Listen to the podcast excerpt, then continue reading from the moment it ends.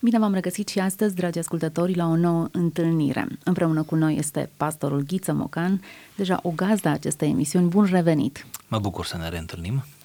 Ne oprim și astăzi în uh, dorința noastră de a înțelege prezentul privind la lecțiile trecutului. Ne oprim asupra unui mare dramaturg român care a trăit în Franța, am început și am vorbit o bună parte despre Eugen Ionescu și în mod special ne-am oprit asupra unui uh, text pe care acesta l-a trimis cu două zile înainte de a muri unei redacții a unui ziar parizian. Mi-a plăcut acest popas. Am văzut care sunt lucrurile esențiale care contează în fața celebrității, în ciuda marilor achiziții ale acestei lumi, valorile, persoanele, totul se modifică și este privit și cântărit diferit, cu altă măsură. Ne-am propus acest exercițiu, pe de o parte, să ne analizăm pe noi înșine, să ne evaluăm valorile și, pe de altă parte, aceste lecții ale trecutului au foarte mult sens și ne, ne fac mai înțelepți. La fel că și eu și aș vrea să apreciez faptul că, iată, există această disponibilitate în radio, în radio Vocea Evangheliei, pentru texte care nu vin neapărat din zona creștin-militantă, dar care merită abordate, chiar dacă uneori eh, pot fi puse ca un exemplu negativ sau putem spune după ce le analizăm, eh, Doamne ferește să ajung și eu acolo, pentru că pe fiecare ne paște un risc. Iar riscul enorm, riscul poate cel mai mare pentru o viață de om este să sfârșești prost. Nu să începi neapărat prost, să sfârșești prost. Apostolul spune, uitați-vă la sfârșitul felului lor de viețuire, cum au finalizat ei. Ori foarte puțini oameni totuși scriu în pragul morții. Cei mai mulți vorbesc și avem oarecum la a doua mână, la a treia mână mărturia lor sau ceea ce au spus ei înainte. Foarte puțini scriu. Din cauza aceasta admitem să facem o mică analiză pe textul Ionescu pentru că el avea o cultură a scrisului. Și el nu numai că scrie, cum deja spuneați, el trimite această scrisoare către un ziar care sigur că a publicat-o precum pâinea caldă nu? A fost ceva extraordinar să publici o asemenea scrisoare.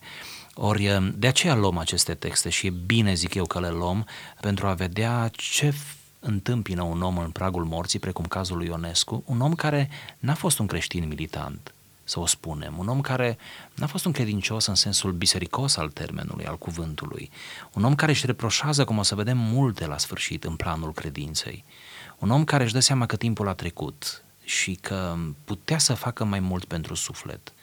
Să nu uităm un academician din Academia franceză, acesta a fost Ionescu. Să nu uităm un om care a avut conexii cu toți marii intelectuali ai Franței și ai lumii, am putea spune. Un om care a fost apreciat și a devenit un clasic în timpul vieții. Un om de o notorietate extraordinară și care totuși, cu toate acestea, acestea sunt niște aturi, pentru că nu ți-e indiferent, până la urmă, cum trăiești și cum se raportează oamenii la tine. Dar cu toate acestea, față în față cu moartea, îl, îl găsim aproape speriat. Speriat de, de ceea ce urmează să se întâmple, oarecum crezând în Dumnezeu, dar, cum o să vedem, credința acelui om care n-a prea crezut suficient și acum, acum vrea, ar vrea la sfârșit și el chiar își afirmă credința în Dumnezeu. Asta în raport credința cu nimic... în cineva pe care nu-l poate nega, da. nici nu poate explica, dar căruia nu și-a dedicat viața. L-aș compara pe Ionescu din punctul acesta de vedere cu Blaise Pascal, care a mers mai departe decât Ionescu, cred eu, în relația cu Dumnezeu, care om de știință, Blaise Pascal și filozof în același timp, matematician și filozof, ce frumoasă alăturare, știință și speculație. Și care, de asemenea, l-a crezut pe Dumnezeu și a descris credința ca o evidență, adică ești pus în fața evidenței și n-ai cum să, sau oricât ai încercat să-L negi pe Dumnezeu, până la urmă sfârșești prin a-L uh, accepta sau a accepta ideea de Dumnezeu. La fel și Ionescu. În pasajul care îl vom uh, cita în această um, emisiune, în această dezbatere, reiese, pe de altă parte, acel strigăt al ucenicilor într-un anumit moment în, înaintea Domnului Isus. Spuneau, Doamne, mărește necredința. Da? Sau strigătul acelui tătic cu copilul bolnav care cu lacrimi în fața lui Isus strigă, cred, Doamne, ajută-ne credinței mele. Într-un fel, cred că ar fi o dovadă de onestitate din, pentru noi să scoatem acest strigăt al disperării în momentele de necredință pe care ar trebui să ni le asumăm. și care preferabil să fie mult înainte morții. În orice moment ar fi, dacă reușim să ieșim din acel, acea, acea neputință a necredinței, cred că sunt valoroase. Dacă ne gândim la tâlharul care pe cruce a avut acea scânteie, acea revelație și a putut să uh, creadă în Fiul lui Dumnezeu, nu putem decât să ne bucurăm pentru el. Desigur. În ciuda eforturilor mele, scria Ionescu, n-am reușit niciodată să mă las în voie în brațele Domnului. Nu e așa că aceasta e dorința, adaug eu, nu e așa că aceasta e dorința oricărui creștin serios să se lase, să ajungă în postura aceea de încredere în raport cu Dumnezeu încât să se bizuie exclusiv pe Dumnezeu. Interesant că și el a remarcat că aceasta ar fi fost o prioritate. Da, sau un deziderat. El cumva spune, n-am reușit să mă las în brațele Domnului, ca și cum aceasta ar fi fost culmea existenței mele, să mă fi putut eu lăsa în brațul Domnului. Ionescu continuă. Și astfel, din mână în mână, am ajuns să obțin un soi de enormă celebritate și să ajung împreună cu soția mea la vârsta de 80 de ani, chiar 81 și jumătate, cu frica morții, cu neliniște, fără a-mi da seama că Dumnezeu îmi dăruise atâtea binefaceri. El n-a abolit pentru mine moartea, ceea ce mi se pare inadmisibil. În ciuda eforturilor mele, în ciuda preoților, N-am reușit niciodată să mă las în voie în brațele Domnului. N-am reușit să cred destul. Ce confesiune! Ce onestitate cu tine însuți! N-am reușit să cred destul. Îmi vine să pun întrebarea, dar oare care dintre noi, dacă ar fi să ajungem conștienți în pragul morții, la senectute, care ar putea să aibă aroganța să afirme invers, nu? Să spună, am reușit să cred destul. Totdeauna am fost pe culmi. Totdeauna am fost la înălțime. Pentru că să fim realiști, viața, chiar viața spirituală, are sincopele ei. Suntem uneori pe culmi. Avem uneori momente de credință maximă, de devoțiune uimitoare, care nu numai că uimește pe ceilalți, ne uimește pe noi. Și avem momente de mare răstriște și de apatie. Avem momente când nu putem să credem nici măcar pe sfert, când parcă nimic nu ne mai poate mișca din loc, când cerem dovezi, în vreme ce o grămadă de dovezi sunt lângă noi. Ionescu aici este un monument de onestitate n-am reușit să cred destul. Ce înseamnă destul? Destul e ceva subiectiv aici. Întotdeauna Are o valoare e. subiectivă, da. Uh, destul ca să mă pot lăsa în brațele Domnului, ca să-L judec pe Ionescu prin textul lui. Destul ca să mă pot abandona. Destul ca să trăiesc cu credincioșie și să am acea atitudine de copil în raport cu tatălui. Cu certitudine, aș spune, pentru că ceea ce lipsește da. în toată um, anxietatea asta e certitudinea. Este o căutare tardivă a certitudinii. Eu, din păcate, continuă el, ca omul acela despre care se spune că făcea în fiecare dimineață această rugăciune. Doamne, fă-mă să cred în Tine. Cam așa, spunea Ionescu, a arătat viața mea. Cam toată viața m-am rugat, Doamne, ajută-mă, fă-mă, determină-mă, ia-mă de mână, împinge-mă spre evidența aceasta a credinței, cucerește-mă, arată-mi, îndrumă-mă, aproape psaltic.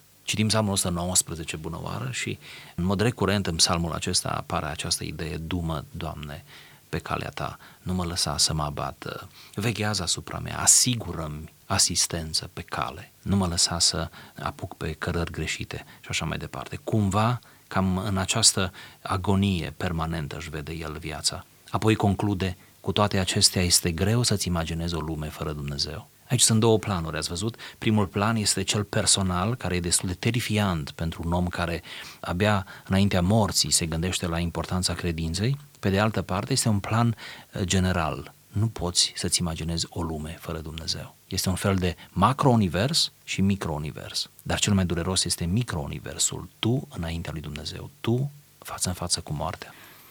Îl văd pe Ionescu față în față cu o realitate pe care nu și-o poate explica există un Dumnezeu pe care nu-l cunoaște suficient, pe care nu-l poate descrie și oare ce înseamnă suficient dacă ar fi să ne uităm noi în oglinda noastră? Suficient va fi când îl vom privi față în față, însă să cunoști adevărul și să trăiești după adevăr e condiția esențială a credinței în Dumnezeu. Ionescu face dovada unei dureri care se naște, cum spuneam deja, din nesiguranță.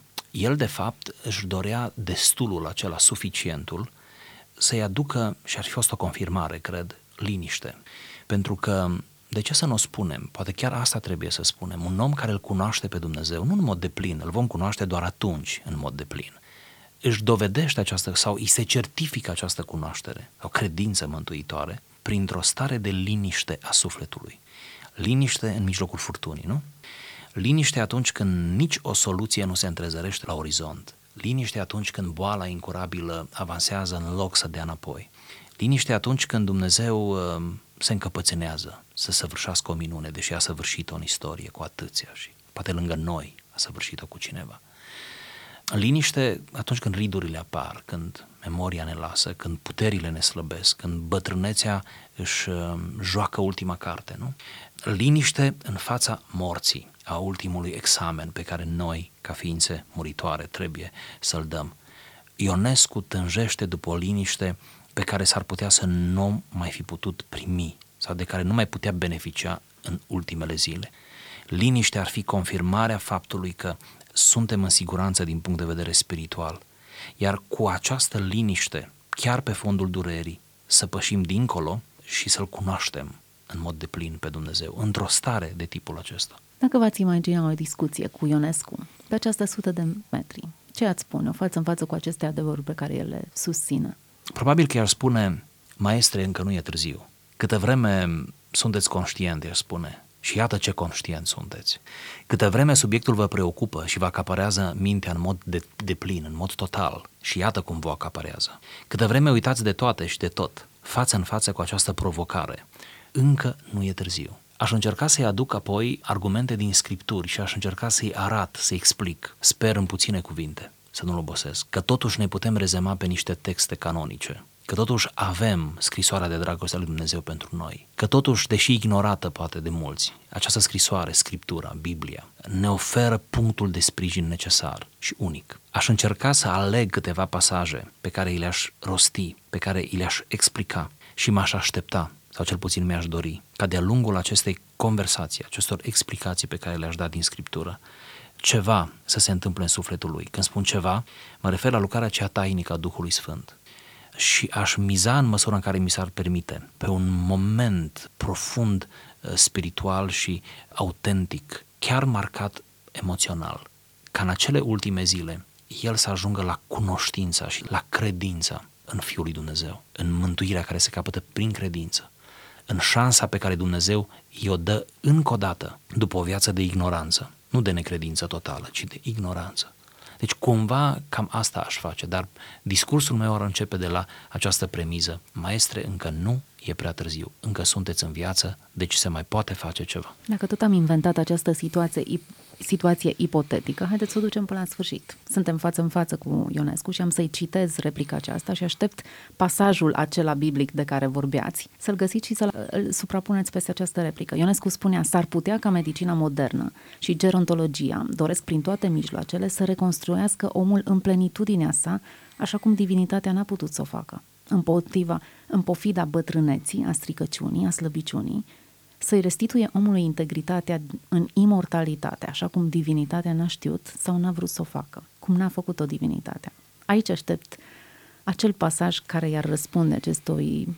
Sunt reproșuri aici pe care le face lui Dumnezeu. Cred că într-un moment de tipul acesta i-aș vorbi de Nicodim. Cred că el aș descrie pe Nicodim potrivit Ioan capitolul 3. Aș citi puțin, aș cita puțin din text, dar aș încerca să îl descriu pentru că Ionescu a avut o gândire narrativă, de poveste. Și încerca să-i spun că între marile întâlniri dintre Isus și oameni a fost întâlnirea dintre Isus și Nicodim. Și Nicodim era un om în vârstă, precum el este. Și Nicodim era un om cult, un om aplicat, un om al vremii lui. Nicodim era un nume, era un personaj. Pe lângă Nicodim nu puteai să treci, sau pe lângă o întâlnire cu Nicodim, astfel încât să nu-l remarci. Era un om remarcabil, adică era de remarcat. Și un astfel de om, în întâlnirea cu Isus, Domnul Isus îi spune, cum bine știm, că trebuie să vă nașteți din nou, că trebuie să te naști din nou. Și el întreabă, cum eu, om bătrân, să mă mai nasc din nou? Într-un fel, întrebarea lui Nicodim ar putea să, am putea să o citim printre rânduri în, în scrisoarea lui Ionescu, care spune să așteptăm poate ca medicina să facă ceea ce Dumnezeu n-a putut să facă uh, și să se reinventeze să se dea ceasul înapoi, nu? Și să înceapă viața din nou, nu? Și să un bătrân să fie din nou tânăr sau vital din nou, nu? Cum a fost la, în copilărie. Și Domnul îi spune la această replică, nu, nu trebuie să te naști uh, din nou fizic. O, n-ai cum să te mai naști încă o dată. Suntem datori cu o naștere și cu o moarte. Nu te mai naști încă o dată, ci o naștere în planul spiritului, a sufletului, a vieții noi. E o naștere spirituală, e o naștere din apă și din duh. Cred că i-aș vorbi și i-aș replica cu cazul lui Nicodim, pe care l-aș, l-aș explica atât de mult cât uh, situația ar cere-o și l-aș conduce spre această decizie pe care Nicodim trebuie să o ia. Despre care nu aflăm în mod imediat în text că a luat-o, o deducem poate din faptul că el reapare în finalul Evangheliei după Ioan, că poate a luat o decizie în sensul acesta al uceniciei, dar cred că i s-ar potrivi, pentru că și Nicodim a avut dilemele lui de om în vârstă, învățat și notoriu. Avantajul lui Nicodim a fost că l-a întâlnit pe Hristos. Ceea ce nu știm e cum a plecat din această întâlnire. S-a rezolvat, nu s-a rezolvat? Sigur. E o mare necunoscut acolo. Cu siguranță Eugen Ionescu, de fapt nu putem spune nici cu siguranță, nici cu nesiguranță. El nu e printre noi, nu ne aude, însă avem ascultători de seama, de teapa, căutători, așa cum a fost Eugen Ionescu, poate chiar de teapa. Ce-ar fi? Un academician ne ascultă la această oră. Hmm Um, cu aceleași întrebări, cu aceleași dileme, cu aceleași uh, indecizii. Oameni care nu se pot abandona în brațul Domnului, așa cum spunea Ionescu. Nu se pot. Nu că n-ar vrea, nu că nu le-ar surâde. E un punct în care nu pot ajunge. Aș spune acestor oameni că poate au nevoie de asistență. E un gest de smerenie și până la urmă la mântuire se ajunge prin smerenie și prin smerenie. Știu că ar însemna depășirea unui orgoliu, poate familial, poate profesional, poate confesional. Dar nu știu de ce când citesc această scrisoare lui Ionescu mă gândesc cu tristețe că n-a fost cine să-l acompanieze, să-l asiste, cineva sigur pe care el să-l accepte și că n-a avut cui să se confeseze în momentul cel mai important al vieții lui. N-a avut cui să se confeseze. S-a confesat unui ziar. S-a confesat unui nu ziar. pare paradoxal că a trimis această destăinuire. Soția lui nu mai trăia, nici soacra lui, nici per- multe din personajele pe care el le menționează. Probabil doar fica lui e cea care uh, este în viață. Da sau poate și dintre prietenii lui care îl vizitau în acel moment și pe care îi menționează și totuși testamentul este trimis unui ziar ca o scrisoare deschisă, dar nu ca o confesiune privată. Deci revin, dacă cineva dintre ascultătorii noștri se află la o vârstă de tipul ăsta, la o frământare de tipul acesta, da? Poate nu neapărat la o vârstă, dar la o asemenea frământare. Eu zic că e bine. Din asemenea frământări se poate naște credința. Din asemenea frământări se poate începe o relație vie cu Dumnezeu. Dar poate are nevoie să fie asistat. Aș zice, lăsați-vă asistați. Nu de oricine, nu oricum, nu bună ziua dă toporul, da? nu la modul acesta. Dar să cauți, și cred că Dumnezeu în providența Lui va aduce în preajma ta un, un, un călăuzitor. Noi avem același Dumnezeu pe care l-a avut Filip, diaconul Filip, care este purtat de Duhul să ajungă un car în pustie, o caleașcă. Și în caleașca aceea era un famen etiopian care citea pe profetul Isaia și nu înțelegea nimic și îl întreabă Filip, înțelegi tu ce citești? Cum aș putea să înțeleg dacă nu mă va călăuzi cineva? Și Filip urcă în car și îl călăuzește spre Isus și el crede în Isus și ajunge la momentul botezului. Ce vreau să spun cu toate astea este că famenul acela, în inițierea lui creștină, a avut nevoie să fie asistat. Nimeni până la urmă nu se poate iniția pe sine însuși în creștinism. Iar faptul acesta ar trebui să ne să ne facă mai smeriți și să ne dăm seama că suntem dependenți de Dumnezeu, dar nu numai de Dumnezeu în sens metafizic, ci suntem dependenți de cineva real, persoane reale, care s-au pornit cu ceva timp înainte pe cale și care ar putea să ne învețe pașii. Să nu uităm că nu putem trăi creștini izolați, ci depindem de o comunitate, de biserică. Iar această dependență se vede chiar de la convertire, de la uh-huh. inițiere, asta spuneam, da. Prin urmare, nu există solitudine în acest domeniu. Chiar dacă relația cu Dumnezeu este personală, depindem unii de ceilalți ca să creștem și să îl cunoaștem pe Hristos. Fără îndoială. Deci aș recomanda o asistență binevenită, înțeleaptă și biblică. Unde se găsește acea asistență? Nu aștept acum adresa asta, dar o aștept totuși o recomandare foarte pragmatică. Unde să găsesc? Ai șanse mari să găsești o asemenea asistență în biserică. Nu spun că tot ce se întâmplă în biserică, oricare ar fi confesiunea, nu? într-o biserică este, este mm, dumnezeiesc, pentru că oamenii vin unii cu tarele lor, cu problemele lor, cu încăpățânările lor, cu nivelele lor spirituale și așa mai departe. Deci, nu căuta o biserică perfectă pentru că vei căuta mult, poate până la moarte și nu vei găsi, dar șansele cele mai mari sunt ca să găsești o asemenea persoană în cadrul unei biserici, a unei comunități de credință, unde acea persoană sau acele persoane își, își duc, își poartă lupta spirituală și își duc creștinismul uh, în mod elegant și cu demnitate. Deci orientează-te spre biserică, orientează spre comunitatea de credință. S-ar putea ca biserica să fie chiar lângă tine, s-ar putea să ai un vecin care umblă la biserică, dar asta nu e tot care trăiește creștinismul. Și ai fost mereu surprins sau surprinsă de exemplul frumos care îl lasă în urmă, de parfumul ce îl lasă în urmă biserica de lângă tine, adică vecinul tău. Sau s-ar putea să ai un coleg de școală sau un coleg de serviciu sau ceva de genul acesta, sau pe cineva între neamurile tale, nu? Care este creștin practicant, spre deosebire de tine, care deocamdată te lupți cu frământări, da? Du-te spre el, fă primul pas, spune-i cuiva care e preocupat de spiritualitate, care trăiește spiritualitatea. Și cu siguranță n-ar fi decât prima poartă ce se deschide, pentru că el sau ea, persoana aceea, s-ar putea să-ți deschidă porți mult mai largi în sânul bisericii, a comunității, a altora care ar putea să răspundă mai profesional la întrebările tale. Într-un fel trebuie început de undeva, să-ți biruiești propriul orgoliu, să te faci vulnerabil într-un binele tău. Dacă mă întorc la textul pe care Ionescu îl declara, afirmația lui era următoarea. În ciuda eforturilor mele, în ciuda preoților, nu am reușit niciodată să mă las în voie în brațul Domnului. Efortul a existat. Nu știm cât de mult, cât de susținut. Poate că au existat ocazional sau când au fost neliniștile mai uh, pregnante. Ca să nu ajungem la această afirmație cu două zile înaintea morții. Poate că aici ar trebui să tragem un semnal de alarmă în privința bisericii și a bisericii uh-huh. și a creștinilor. În sensul că ne-l imaginăm pe Ionescu strigând și nimeni nu-l aude. Ne-l imaginăm punând întrebări esențiale de-a lungul vieții și toată lumea e grăbit să-și țină, nu știu, slujba, să-și uh, rezolve problemele, să fie profesional, nu? Strigă și nimeni nu-l aude. Câți oameni azi, nu? Poate strigă lângă noi. Și când spun strigă, putem să luăm și metaforic, nu neapărat că strigă, nu? Sau ne sugerează prin gesturi, prin atitudini, prin cuvinte, prin șoapte, prin suspine, ne sugerează că în ei se produce o, un tumult, că în ei se întâmplă ceva și noi nu putem să răspundem. Să pledăm în final nu, pentru o sensibilitate mai mare a bisericii și a creștinilor.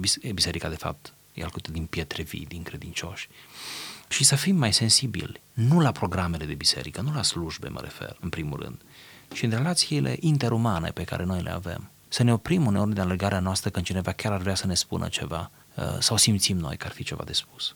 Nici nu știm cum ne poate folosi Dumnezeu și poate salvăm pe cineva de la moarte eternă. Cum iată, Ionescu se pare că n-a avut cadrul acesta, nu? N-a, n-a găsit, n-a...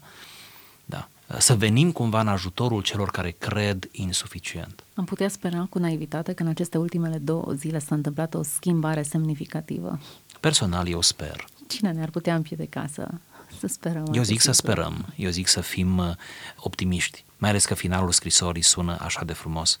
În același timp, în ciuda a orice, cred în Dumnezeu. Da, cred că în acest caz doar Dumnezeu se poate pronunța cum a fost linia de final, dar meditația aceasta ne prinde bine. E momentul să ne analizăm noi înșine și să ne privim deschis unde stăm, cum stăm și să ne judecăm noi înșine în raport cu Scriptura și inclusiv în raport cu alții, cu ceilalți. Uh-huh. Cât de aproape suntem de cei care vor să fim aproape, de cei care se luptă cu necredința, cu îndoiala, de cei care poate sunt aproape de împărăție, cum i-a spus Domnului Nicodim, tu ești aproape, dar care nu sunt în împărăție, nu? Care nu au liniște și certitudine. Ne oprim astăzi aici. Am uh, încheiat un paragraf pe care l-am analizat pe parcursul a două emisiuni, o scrisoare trimisă unui ziar parizian de Eugen Ionescu cu două zile înainte de a muri, în anul 1994, un celebru dramaturg român, dar care a scris doar în limba franceză. Interesantă și această, această caracteristică a vieții lui, această identitate. El a intrat în Academia Română post-mortem dar toate aceste recunoașteri în raport cu zbaterile sale subliniază încă o dată ce ce contează în viață cu adevărat. Care sunt relațiile, care sunt valorile, care sunt întrebările pe care ți le pui în fața morții. Cu ce pleci dincolo? Exact. Mulțumesc foarte mult pastorului Ghiță Mocan pentru prezența în emisiune. Ne reauzim data viitoare. Sperăm cu întrebări bune și cu răspunsuri pe măsură. Să fiți binecuvântați!